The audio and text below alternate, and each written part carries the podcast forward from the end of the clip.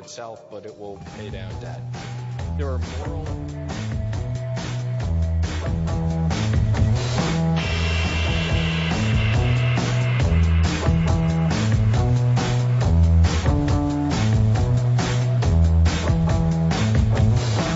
We reject the ideology of globalism, and we embrace the doctrine of patriotism.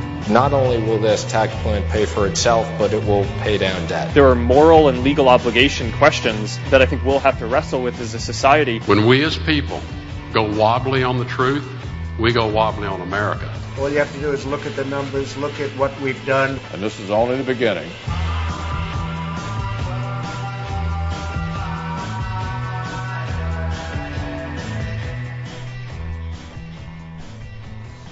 And this is one hundred point nine F M W X I R in Rochester. You're listening to Evidence of Design.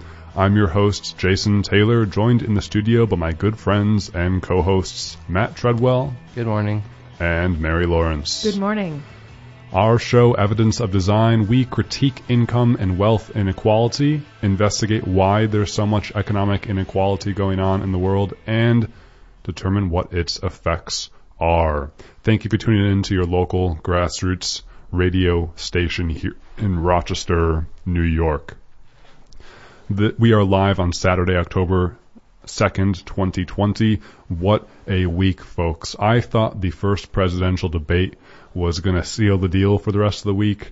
Uh, it's twenty twenty after all, so we can't ever have our guard down. First presidential debate happened on Tuesday, and then a few days later it comes out Donald Trump was diagnosed with COVID nineteen. He's now in Walter Reed Medical Center, and Mayor Lovely Warren here locally in Rochester was indicted on felony campaign finance violations.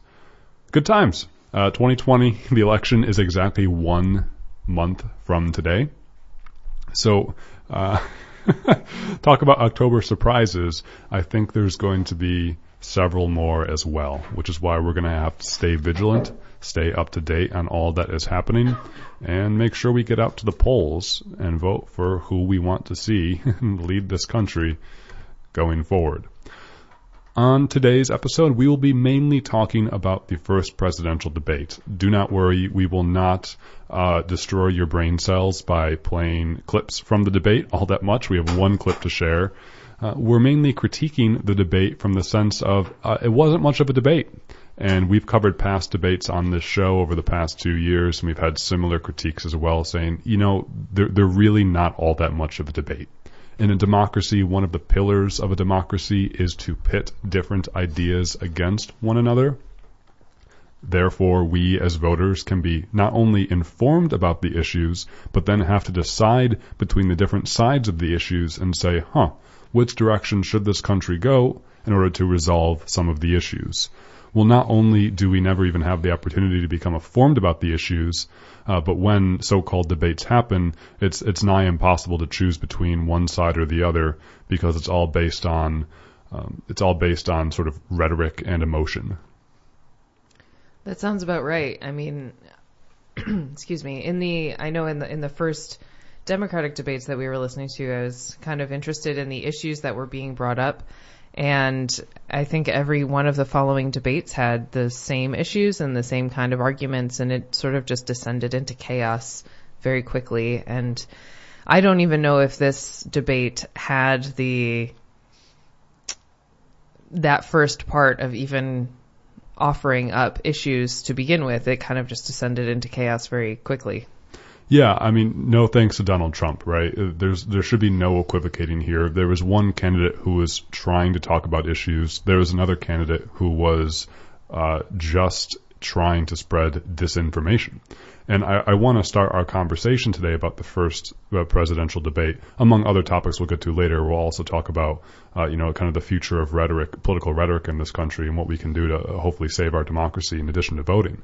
And we want to hear from you, by the way, at five eight five, two one nine, eight eight eight nine. Again, this is Saturday, October second. We're live, W X I R Studios. Call us at five eight five, two one nine, eight eight eight nine. Nine. I want to start out our discussion, though, by reading uh, excerpts from the New York Times opinion. Uh, th- this is by their editorial board. They came out with an article um, the day after the debate, so September thirtieth, called a, a debate that can't be ignored.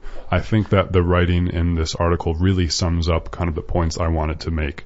And so it, here, here's here's some quotes from the New York Times opinion piece. The debate was excruciating to watch for anyone who loves this country because of the mirror it held up to the United States in twenty twenty, a nation unmoored from whatever was left of its civil, political traditions, awash in conspiratorial disinformation, incapable of agreeing on what is true and what are lies, paralyzed by the horror of a pandemic that has killed hundreds of thousands and beholden to a political system that doesn't reflect the majority of the country. The authors go on to write that after five years of conditioning, the president's ceaseless lies, insults, and abuse were no less breathtaking to behold.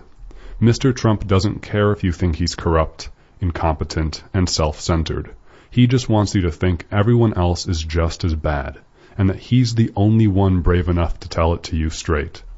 It is an effort to dull Americans' sense of right and wrong, making them question reality itself, and, eventually, driving them to tune out. Again, those were excerpts from the New York Times editorial board from uh, their take on the first presidential debate this past week. I think they summed it up very well.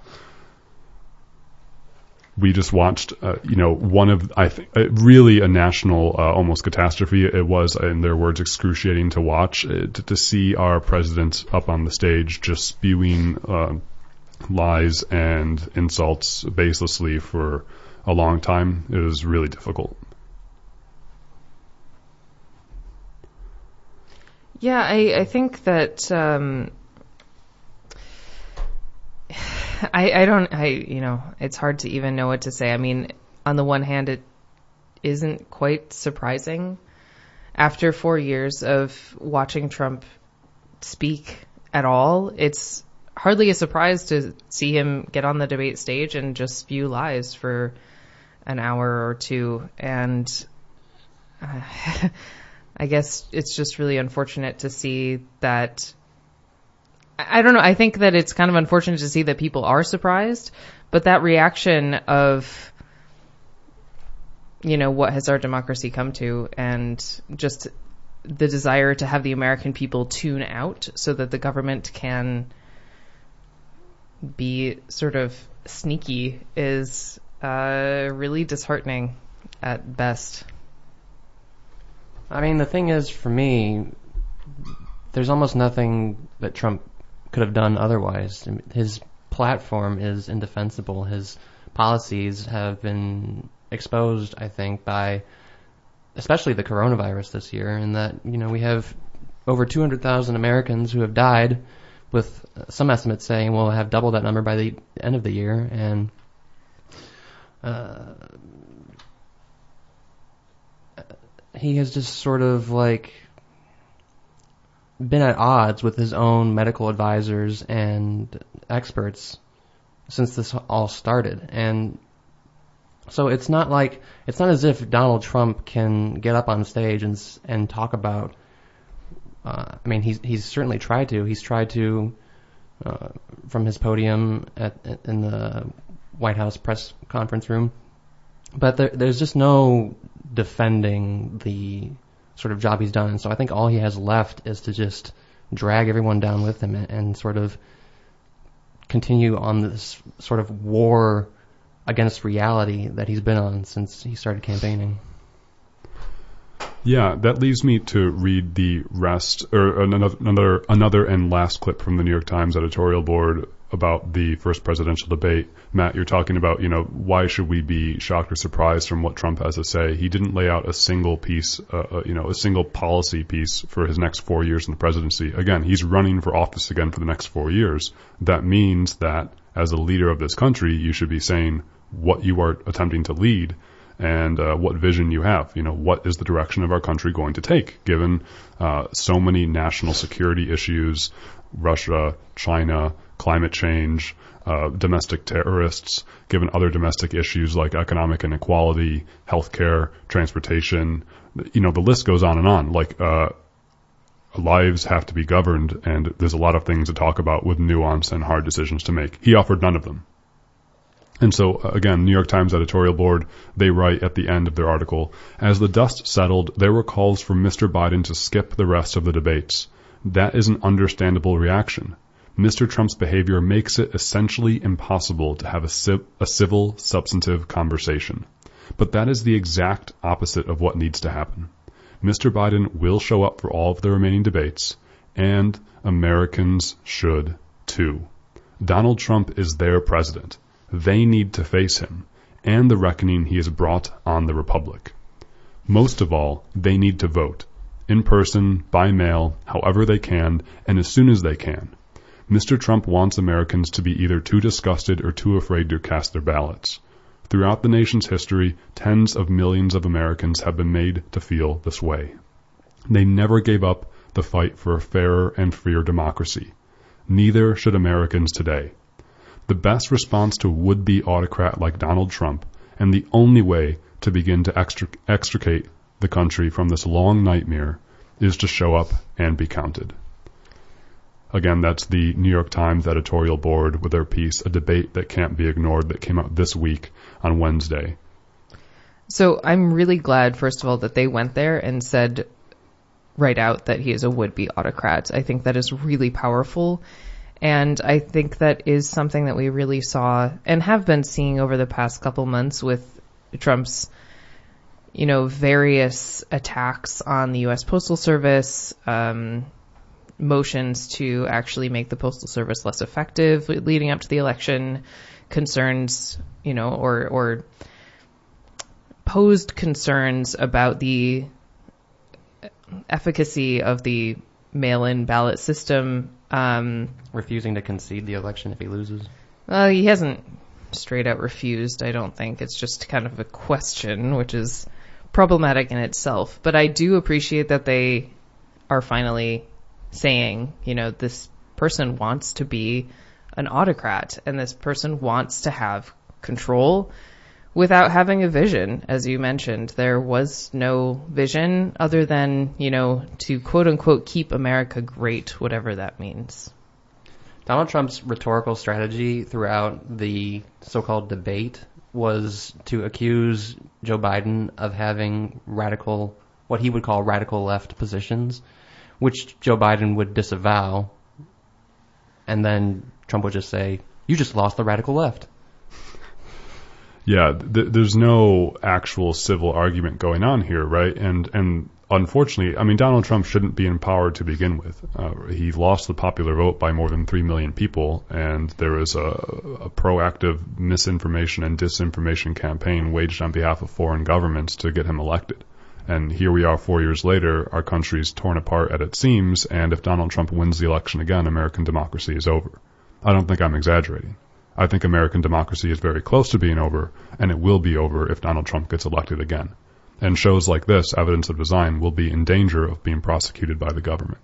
Uh, not to mention just everything he's done. I mean, does anybody remember when he shut down the government for months after the uh, twenty eighteen midterms in an attempt to get funding for his border wall? For the border wall, held yeah, the basically the livelihoods of millions of federal workers and contractors, you know, at ransom, basically. Yeah. To just, to just take one issue, the issue that we should all be focused on right now of the litany of things that Donald Trump has done that makes him unfit to be president of the United States of America and a leader of the free world and a model for our children to follow. Uh, just to take one issue of the litany, of the book, that is Donald Trump's errors on humanity, is his refusal and efforts to undermine this election, the most sacrosanct part of American democracy, is a free, fair, and open election. Mary, you've all already brought up that Donald Trump has refused to commit to ensuring a peaceful transition of power or even to accepting the election results. Donald Trump has spent tens of minutes in the debate and tens of tweets and uh, you know hours of minutes on his rallies talking about how the election is riddled with fraud. He's talked about attempts to discredit the outcome of the election. He says in one sentence that uh, Democrats are rigging the election by voting by mail, and that no one should vote by mail, and that voting by mail is uh, potentially illegal or useless or filled with fraud. And then in a tweet five minutes later, he literally writes to his supporters, please vote by mail, get your votes in for Donald Trump today. He's, well, those are those must be absentee ballots, because he did say, you know, mail-in voting is bad, but absentee ballots are fine. Side note, those are exactly the same thing. Right. And so this is a crisis. The president of the United States of America is attempting in any way he can to undermine the election. An hour before we came on air today, I got a text on my phone that said my polling place was in Missouri. I, I don't know why. I don't know where that text came from. I'm not saying this is from Donald Trump, but I'm saying, like, weird things are happening. I literally got a text on my personal cell phone that said, uh, hey, Jason, your, your polling place is in uh, Saint Louis, Missouri. N- no, it's not. Um, my, my polling place is here in Rochester. But, like, I don't know what's going on with that. You know, th- there are serious efforts going on to undermine this election, uh, none the least the rhetoric of the president of the United States of America. Well, we also know that the um the Republican body as a whole is very concerned that Trump is losing this election. I mean, he's been polling under Biden significantly by by no less than like six point six points, I think, since polling started back in June. Um, and so we know that, for instance, there have been a number of Republican legislatures and uh, politicians who have been trying to shut down polling sites. I mean, Texas most uh, recently. The I believe it was the governor of Texas mm-hmm. who has shut down a number of polling sites in an effort to, and, and they're all in the urban areas, you know, where people tend to be um, black and also tend to vote Democrat. And so obviously, um, I think that, sort of jumping off on a tangent, I think the Republican Party just needs to go away for a little while, and they need to do two things before they're allowed to come back and be like a political party in the United States. The first thing they need to do is they need to develop some sort of uh, election strategy that doesn't revolve around keeping people from voting, um, which is something that they've done since at least the sixties. The second thing they need to do is they need to come up with a platform that is appealing to a majority of people. Yeah, I'm glad the New York Times in their editorial board also wrote that this country is being governed by a, a minority interest group. You know, like literally, again, Donald Trump lost the lost the uh, popular vote by three million people, and also our districts around the country are gerrymandered ridiculously so, so that in many districts it doesn't matter, uh, you know, who turns out, because it, it's meant to say that, you know, this person is going to be shoehorned in. With all this being said, with all of our negativity going on, I think, still, resoundingly so, the most important thing you can do if you're listening to this show, and the most important thing you can tell your friends and your family, is to go out and vote. I don't care whether you're voting for Democrat or Republican. The most important thing you can do is go out and vote, because you are then subscribing to this democratic system. You are then putting your hat in the ring to say, I believe that every vote should count. Everyone has a right to vote just once for whatever candidate they choose. I really, really hope everyone goes out and votes in this November election. By the way, we have the most opportunities to vote ever in modern history in New York State. Well, there are lots of days to vote early. We all have guaranteed absentee, absentee ballots if we want one. We can go vote in person on Election Day.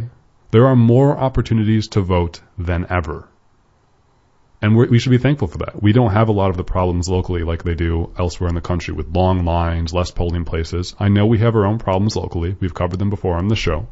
And I don't want to misquote any deadlines, but there is still time to register to vote. I think the last day to register uh, is October fourth. That might be tomorrow. I, I, but again, don't quote me on any of this. The best thing you can do is go to monroe county dot gov forward slash elections. monroe county dot gov forward slash elections. I don't care if you vote for one party or another, or write in your own candidate. The most important thing you can do is vote. If you are not going to vote, you are then supporting the direction our country is going in right now under Donald Trump, whether or not you vote for him or not.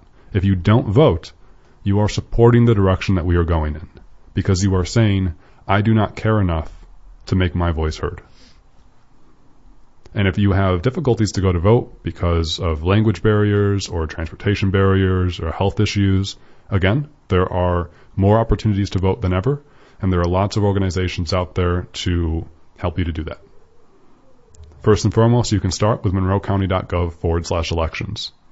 If you're listening to this right now and you're saying, I, I've already, you know, maybe you've already voted. Over one million Americans have already voted in the election so far. That's one one hundred twentieth of all the votes that were cast uh, in twenty sixteen, but more and more fo- votes are coming in every day.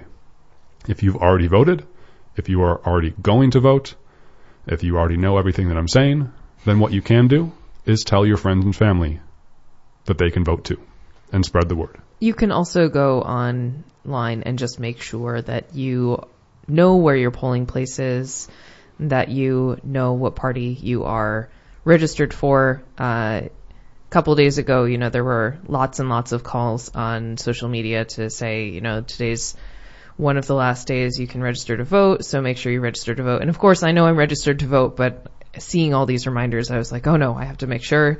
So I went online and just double checked.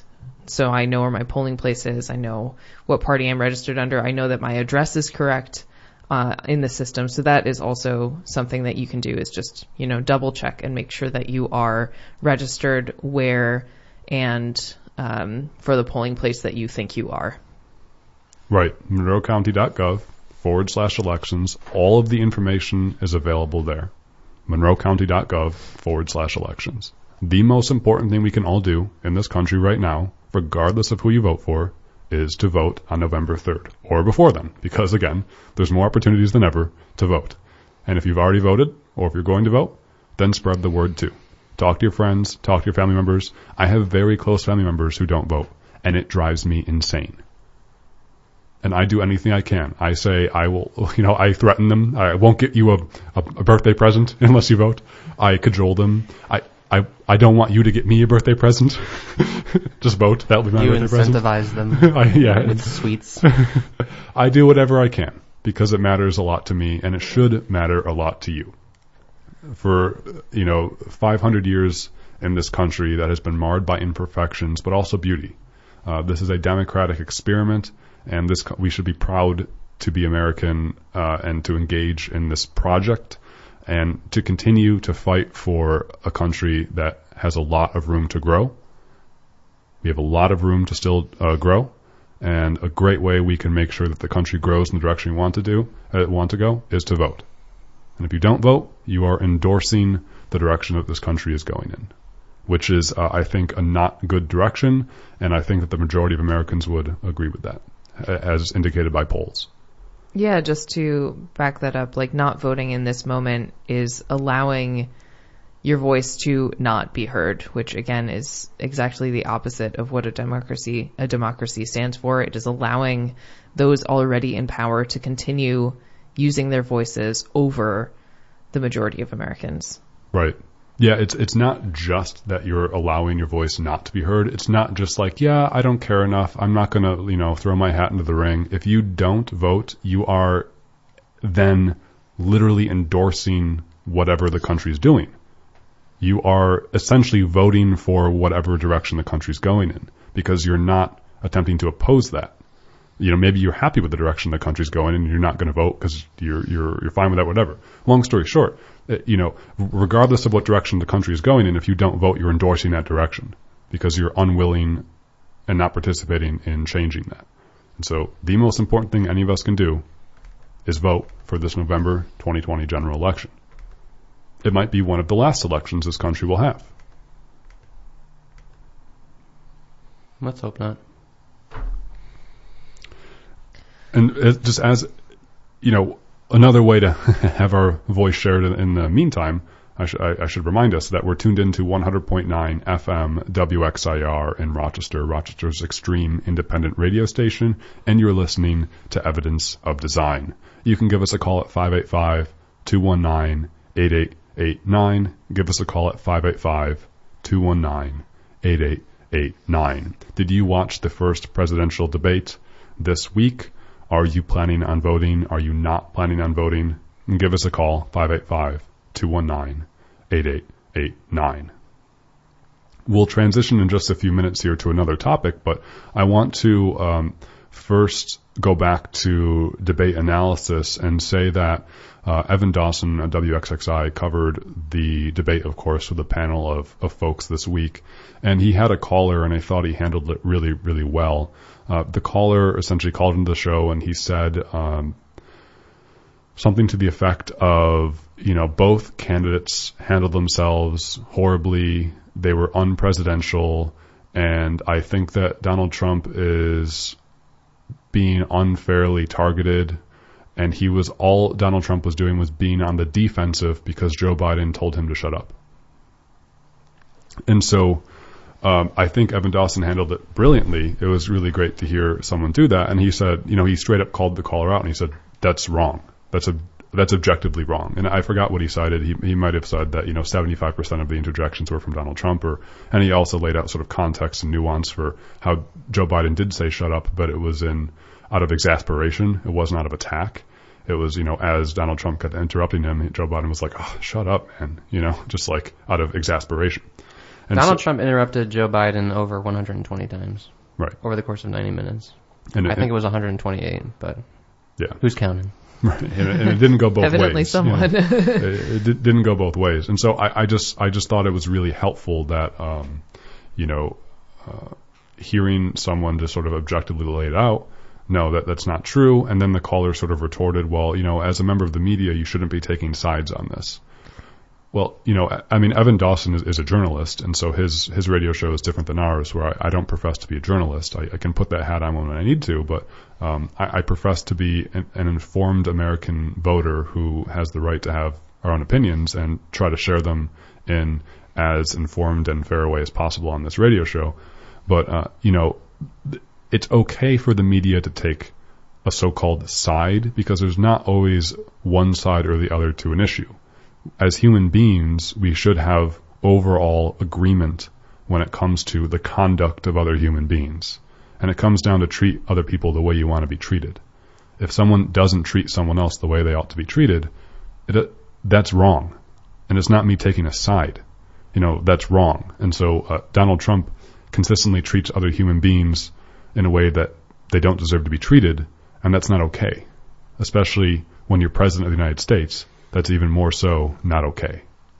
Yeah, that's a really interesting retort, and I'm not entirely surprised, but uh, when you're looking at that kind of a debate and saying each of these candidates deserves to be treated equally when they're not acting equally is, uh, I mean, that's dangerous. And I think that kind of reflects the whole, this process that we've been talking about over the past few years, where the center, or like this this so-called equal or middle ground, keeps moving, and this is just a you know a, a mirror image of that movement, where it's always you know there's there's maybe at one point there was a left and a right, and then like it's like, okay, let's meet in the middle, and then those the left is shifting to the right, and the right keeps shifting even more to the right, and the middle keeps moving.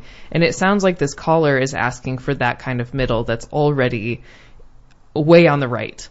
Um, and that's not fair. And in fact, it would be wrong for Evan Dawson to claim that it is equal on both of those things when you right. watch the debate, or when you watch an interview with Trump, or any time that he interacts with any other people. It would be unfair for any neutral journalist um, or any sane, or to use the wording that I'm going to look into in a minute, any reasonable viewer can't say that Donald Trump is, is in the center, or that these two candidates are acting equally or in the same way. I mean, I think it goes back to so-called sort of climate debates that we would see on mainstream television ten years ago, or, or even more recently, but how we would, you know, it's always presented as two people having differences in opinion, but they're just two people having an argument, and so they, each of their arguments carries equal weight, and so it's up to the viewer to decide who is making a more compelling point. Is it the scientist who believes in climate change, or is it the climate scientist denier? And the reality of the situation is, is that like ninety-nine percent of scientists agree that human human activity is affecting the climate, and in a, in a negative way, and in a in a significant, significantly uh, destructive way. And so, I my sort of concern with the way that the debates are structured is that Donald Trump does not have any substance, either as a character or as a candidate. I mean, Joe Biden isn't perfect, but he at least cares about the direction of this country, and I think he will do everything he can to combat things like the coronavirus and to keep Americans employed throughout the duration of this pandemic. I can't say the same for Donald Trump. And we have seen in, you know, we covered many, if not all, of the Democratic debates leading up to this primary election. And again, Joe Biden, while not the perfect candidate and maybe not the one that we would prefer to have on the ticket, is able to have a reasonable debate. He's able to present views and parts of his platform, and the reason that that couldn't happen in this debate was because he was continually getting interrupted by the current president. Yep. I mean, he, he is just, he's a better human being than Donald Trump. And that, that I think that makes sense. You know, he's a, he's a better human being than Donald Trump because he treats people the way they ought to be treated more often than Donald Trump does, period. So, listeners, you're tuned into one hundred point nine F M W X I R in Rochester. This is Evidence of Design. We spent the first half of the show talking about the first presidential debate. Again, there's air quotes around that word debate. Uh, now we're going to transition to a recent uh, ruling by a judge that uh, was uh, taking on a case against Tucker Carlson, one of the nation's top media stars. He pulls in millions of viewers every night. He's also, by the way, a peddler of misinformation and disinformation uh, every single night. But a lot of viewers love what he has to say. You can let us know what you have to say by giving us a call at five eight five, two one nine, eight eight eight nine, five eight five, two one nine, eight eight eight nine. We're talking about this case with Tucker Carlson because we're thinking about the direction of political discourse in this country. Again, we just went through uh, probably the worst debate in American history, uh, literally. Uh, and so, you know, what direction is our political discourse going? I've heard a lot of pundits say, well, you know, is this an exception to the norm? Or, you know, going forward, will all debates happen that way? I think the answer to that question is how we vote a month from now. The answer to that question of whether or not we want to see a repeat of what happened in that so-called debate this week is how we vote. Because it is still up to us, in some part, as voters in this country, to determine the outcome of things. That will no longer be an option once a would-be autocrat like Donald Trump becomes an actual autocrat. Mary, help us understand this case against Tucker Carlson. Certainly. And to preface this, I would like to just read the description of Tucker Carlson and his show from Fox News, and um, just so we have an idea of what we are looking into as we start this discussion. So this was is from the Fox News page. Tucker Carlson is the host of Fox News Channel's Tucker Carlson Tonight, which is every weekday. Um, On his program each night, Carlson features powerful analysis and spirited debates with guests from across the political and cultural spectrum. Bringing his signature style to tackle issues largely uncovered by the media, Carlson challenges political correctness and media bias with segments like Campus Craziness and Twitter Storm. So I wanted to include that so that we have an idea of what Carlson's show is about, if you are one of the lucky Americans who's never heard of it. I'm sorry, I'm already showing He's my bias here. He's the most watched program on Fox News, isn't he? Yeah, uh, he pulls in he pulls in more viewers than any other. Oh God, I'm not even talking to the microphone. He pulls in more viewers than any other sort of a cable news segment uh, every night uh, on average. More than more than four four million a night, sometimes reaching six million. Um, so a little bit of the backstory to this. In December of two thousand nineteen, a former Playboy model, uh, known as a Playboy Playmate, Karen McDougal, sued Fox News, saying that Tucker Carlson had intentionally defamed her on this television, on his television show. And this defam- defamation goes back to two thousand eighteen when Tucker said that she, there was some level of extortion. Um, so, sorry, just a little sound issue here. Um, uh, yeah, so Karen McDougal had been, um, claims to have had an affair with Donald Trump. And shortly before the two thousand sixteen presidential election, the National Enquirer, uh, well, the parent company of the National Enquirer bought the story from, well, bought the rights to the story from Karen McDougal for one hundred fifty thousand dollars.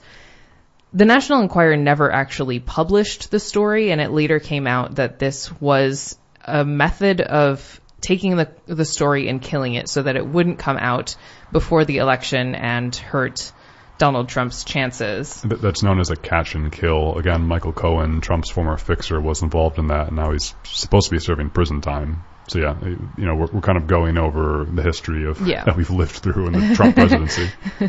So in two thousand eighteen, uh, Karen McDougal came to an agreement with American Media Incorporated, which owns the Enquirer, where she was again able to talk about her history. And this story came out in two thousand eighteen. So at that time, Tucker Carlson covered the story and said that there had been extortion um, by Karen McDougal.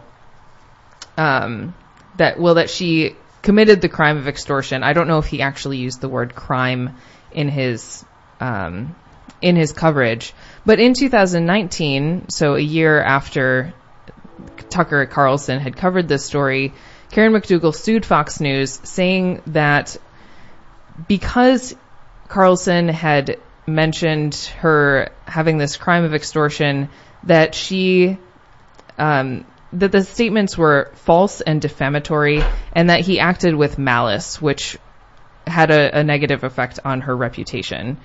Um, Fox News at that time said that it would protect Tucker Carlson at all costs. And now, so in September of twenty twenty, we're finally seeing the results of this suit. So just a few days ago, uh, at the end of September, Fox News actually won a legal vis- victory after a federal judge, who, by the way, is a Trump appointee, dismissed the defamation suit that was brought against Tucker Carlson. um, so again, Miz McDougal had said that the, that the comments had harmed her reputation, and the judge, Mary Kay Oh, I did not look up how to pronounce this. um, I think it's Viscosal. So she's in part of the United States District Court in Manhattan, defended Tucker Carlson and said that the host's comments were protected by the First Amendment. So I'm going to read some of the quotes from her statement, which will give us, again, an interesting insight into the idea of discourse in this country at our t- at this time. So from the statement, the statements are rhetorical hyperbole and opinion commentary intended to frame a political debate and, as such, are not actionable as defamation.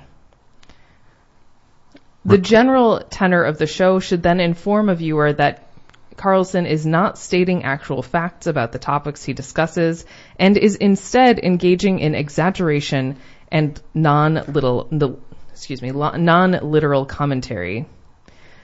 Later on, she mentioned or brought in Fox News's um, defense and said, Fox persuasively argues that given Mister Carlson's reputation, any reasonable viewer arrives with an appropriate amount of skepticism about the statements he makes. And I think that is the most important part of this section, or about this statement, is that there is an expectation, according to the judge, that Tucker Carlson's show is not news and that anyone, any reasonable viewer watching his show should understand that it's not news, and therefore anything anything he says cannot be believed. Again, this is how this legal case was actually won. Fox News does not have to pay any um, any settlement to Karen McDougal. They won the case. They won it under the protection of the First Amendment uh, of free speech, in that basically no one should believe Tucker Carlson anyway, so he can say whatever he wants. And, you know, this this defamation isn't real, basically. You know what I think? I think there's nothing more annoying than somebody presenting an unreasonable argument in a reasonable manner. yeah, this this is a this is a tricky one. We need some nuance here, listeners. so, uh, Mary, th- this judge who ruled that no, Karen McDougal cannot uh, win a defamation suit against Tucker Carlson because Tucker Carlson's show engages in, quote, rhetorical hyperbole, quote, mm-hmm. opinion commentary, quote, engaging in topics with exaggeration and non-literal commentary, and that he's not stating actual facts. Huh. Yeah, so that was actually why I wanted to include the little description of Tucker Carlson and his show, um, to see how they, it described himself. And to be fair, it does not describe itself as a news show. However, it is on a news network, yeah, which would lead one to believe that it might be news. I mean, the Fox News logo is in the corner of the screen for the duration of Tucker Carlson's uh, show. So at the very least, people are primed to think of it as a news show.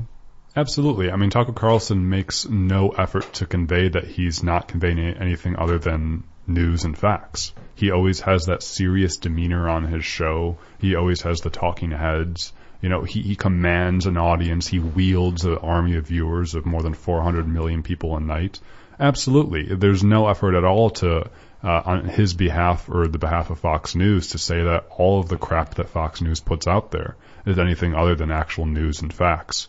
You know, this judge, such an interesting ruling in the sleight of hand that we're, that, as is so often the problem with our modern world, is that the truth comes out and then it's sort of shifted away. So the truth is, and I agree with the judge, that Tucker Carlson is not engaging in facts. He has non-literal commentary. He, exa- he engages in uh, exaggeration. The problem is the context surrounding Tucker Carlson's show is that it's treated as news and truth. And millions of people believe the things he has to say. And millions of people take action upon the things he say to cause our country to be less of a great place. I think the other thing, too, is the question around what it means to be malicious in your speech. And I think that it, there is a lot of nuance in that, in that around the language of malice and around the language of... Um, you know, extortion. So they use that as a very specific term. And uh, I think one of the issues of the ruling was that because it's not a show that intentionally tells you facts, that there is a lot of leeway with what's said. But even in a show that has no basis in facts, it's still possible to destroy someone's reputation. And, and it, that is a difficult moment as to how you keep that in check. Um, and really the only way to do that is by asking everyone to be a decent and respectable human being, which unfortunately Carlson isn't. Right. And, and the problem with this slippery slope argument is now, can Tucker Carlson say whatever he wants to say? And he'll never get in trouble for it because people will just say, well, When when they want to say when they want to defend him, they'll say he's he's engaging in exaggeration. But all other times, unless someone raises uh, a cry about wrongdoing, they'll treat it as fact. And so you have this sort of dual sense here, where you know when when Tucker Carlson can get his way, it'll be treated as fact, and when Tucker Carlson's on the defense, people will come to his aid and say it was exaggeration. And that's what Donald Trump does all the time. Yeah, I was Donald, gonna say that. Yeah, Donald Trump. You know, in in, in five the truth minutes, exists to serve you. Right. Yeah, and you know Donald Trump's Donald Trump's whole rhetorical strategy is to make you is to make people listen to what he says and then choose the part you want to do to frame whether or not he did something right or wrong.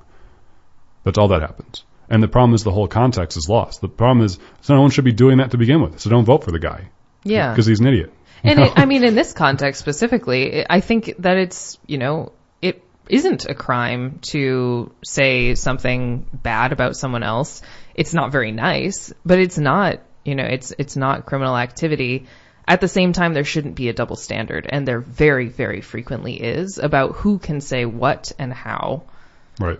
Yeah, I mean, I just I just called uh, on public radio and live radio Donald Trump an idiot, uh, and you know, people got mad at Joe Biden calling him a clown. Uh, I'm not endorsing, you know, I perhaps I shouldn't have said that, but um, I don't know what else to call Donald Trump. Well, I think so that Donald, calling yeah. Donald Trump is an idiot is. You know, that's just fact. You know? I I think so too. Like, I don't know what else. Like, I don't. You know, so like, what? Sorry, are we, disclaimer: we are not a news show. Uh, are we like? Are we supposed to pretend anything otherwise? Are we supposed to pretend that we're still in this world where the middle Mary is back in the place where there's actually a middle? No. You know, Donald no, Trump not. doesn't deserve the power he has, and we should call him out on that. It's like, I, I you know, and you can let me know if you disagree. Give me a call at five eight five, two one nine, eight eight eight nine.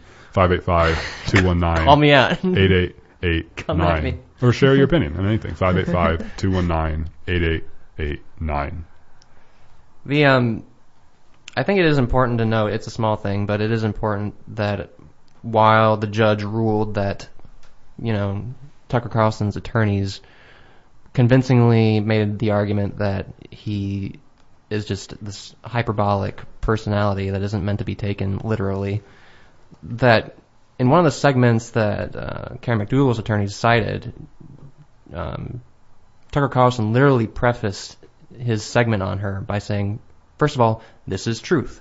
This is fact. And I don't really know what other interpretation or reading you could take from that other than he was deliberately misleading people. That is a good point. And I also want to follow up with Fox News's statement following the victory, because I think that ties in uh, well, obviously, with what we're talking about. Um, so Fox News said in a statement that Karen McDougal's lawsuit attempted to silence spirited opinion commentary on matters of public concern. The court today held that the First Amendment plainly prohibits such efforts to stifle free speech. Hmm. I wonder how they feel about peaceful protesters marching for Black Lives Matter. well, well, I we, think we know how they feel about well, that. Well, we certainly know what Tucker Carlson feels about that, because he spends uh, half his show, every single show, calling uh, people protesting rioters, looters, anarchists, uh, Antifa, leftist terrorists. Yeah, I mean, we certainly know what he thinks about that. Um, yeah, I... That That's is, I think that is true. But I wanted to tie that to, to Matt's point um, about this, like, Tucker prefacing with this is truth, this is facts. And on Fox News' statement, they said that the lawsuit attempts to silence spirited opinion commentary. And we see a huge disconnect between Carlson saying this is truth, this is fact on his show, and then, you know, calling it spirited opinion commentary, because those are very different ways to approach opinion or fact. When you say it's fact, but it's really opinion, it's like you need to be upfront about about these things. Yep. Yeah, you know, the, the interesting thing, we don't have time to go into this, but uh, it's sort of ethics and philosophy. Like, I don't know if I don't know if this is even worth trying, but um, so Donald Trump's debate. It is a fact that Donald Trump acted in a manner that is uh, inconsistent with normal rules and uh, morals. Uh, during the debate. His sole aim was disruption. It was a, yes, it was a fact that Donald Trump did not lay out his vision for the uh, next four years of a potential presidency by him. It is a fact that Donald Trump spoke uh, and peddled disinformation and misinformation throughout most of the debate. Those are all facts. They, they are facts. If you don't agree with them, again, going back to what Evan Dawson had with the caller, that's not correct. You are wrong to think that it's another way. The opinion is that I, the opinion is whether or not you think that is right or wrong. We on Evidence of Design think all of those facts prove that Donald Trump is the wrong man for the job. It is your opinion to look at those facts and then say, well, I don't really care because, you know, I'm a single issue voter and I don't want their women to have a right to uh, choose what happens with their bodies. And therefore I'm going to vote for Donald Trump anyways. You know, that, that's how you get to a, a place. In this country, we cannot have, we will never move forward if we cannot agree on the same fundamental facts. And so, you know, when it comes to this whole Tucker Carlson thing, um, it, it requires a, a lot of nuance and homework and people to sort of separate their ethos from their pathos and their logos to figure out kind of what's going on. And so with this judge's ruling, it sounds to me a lot like a slippery slope to say, well, Tucker Carlson's engaging in exaggeration, and any reasonable viewer will know that. The problem is, is that we do not have reasonable viewers in the United States of America. I, I, I actually, I mean, I don't agree with the judge's ruling. I think that uh, without the proper context, reasonable viewer would come to assume that Tucker right. Carlson is telling news. I, I can, yes, Matt, that is a really, really important point, and that's kind of where I was going. The problem is, like, the idea of a reasonable viewer. We, we, what I mean by we don't have reasonable viewers in America is because they are not given the opportunity to be reasonable. And there's too much information out there in this free-for-all on the internet to have people come to reasonable conclusions anymore, unless they, you know, stay calm and attempt to really find uh, the truth of what's going on, you know. Um, so I know that's way easier said than done because their QAnon is about to be elected. Well, this is the, the danger government. that, and sort of the criticism that so many people have been leveling at social media companies for, you know, several years now, but very intensely these past few months, because there have been they are so ripe to be exploited for misinformation. Right. Listeners, you have kind of one last opportunity to give us a call at five eight five, two one nine, eight eight eight nine. That's five eight five, two one nine, eight eight eight nine on Evidence of Design on one hundred point nine F M W X I R. We should probably wrap up our show today talking a lot about the first presidential debate, talking about a recent uh, judge's decision on not to hold a defamation suit against Tucker Carlson's show, saying that Tucker Carlson exa- engages in exaggeration Uh, throughout his, his program uh, by saying, once again, how important it is to vote. We'll get to that in just one second.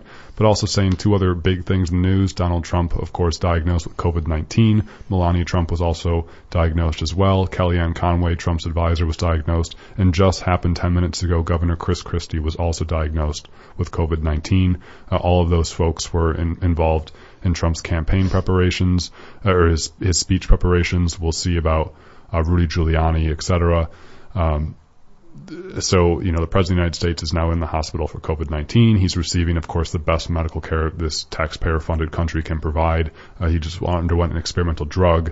Uh, as a reminder, Donald Trump is sick with the virus that he has taken no action to control or prevent, and two hundred seven plus thousand Americans have died because of this virus because he did not care to tell us the truth about it and take the actions he should have. I, I want to say real quick that Naomi Klein was interviewed on Democracy Now! Yesterday, and I think she put the whole thing into perspective very succinctly. She said, we need to view Donald Trump's diagnosis as the epidemiological equivalent of a mass shooter turning the gun on, on himself.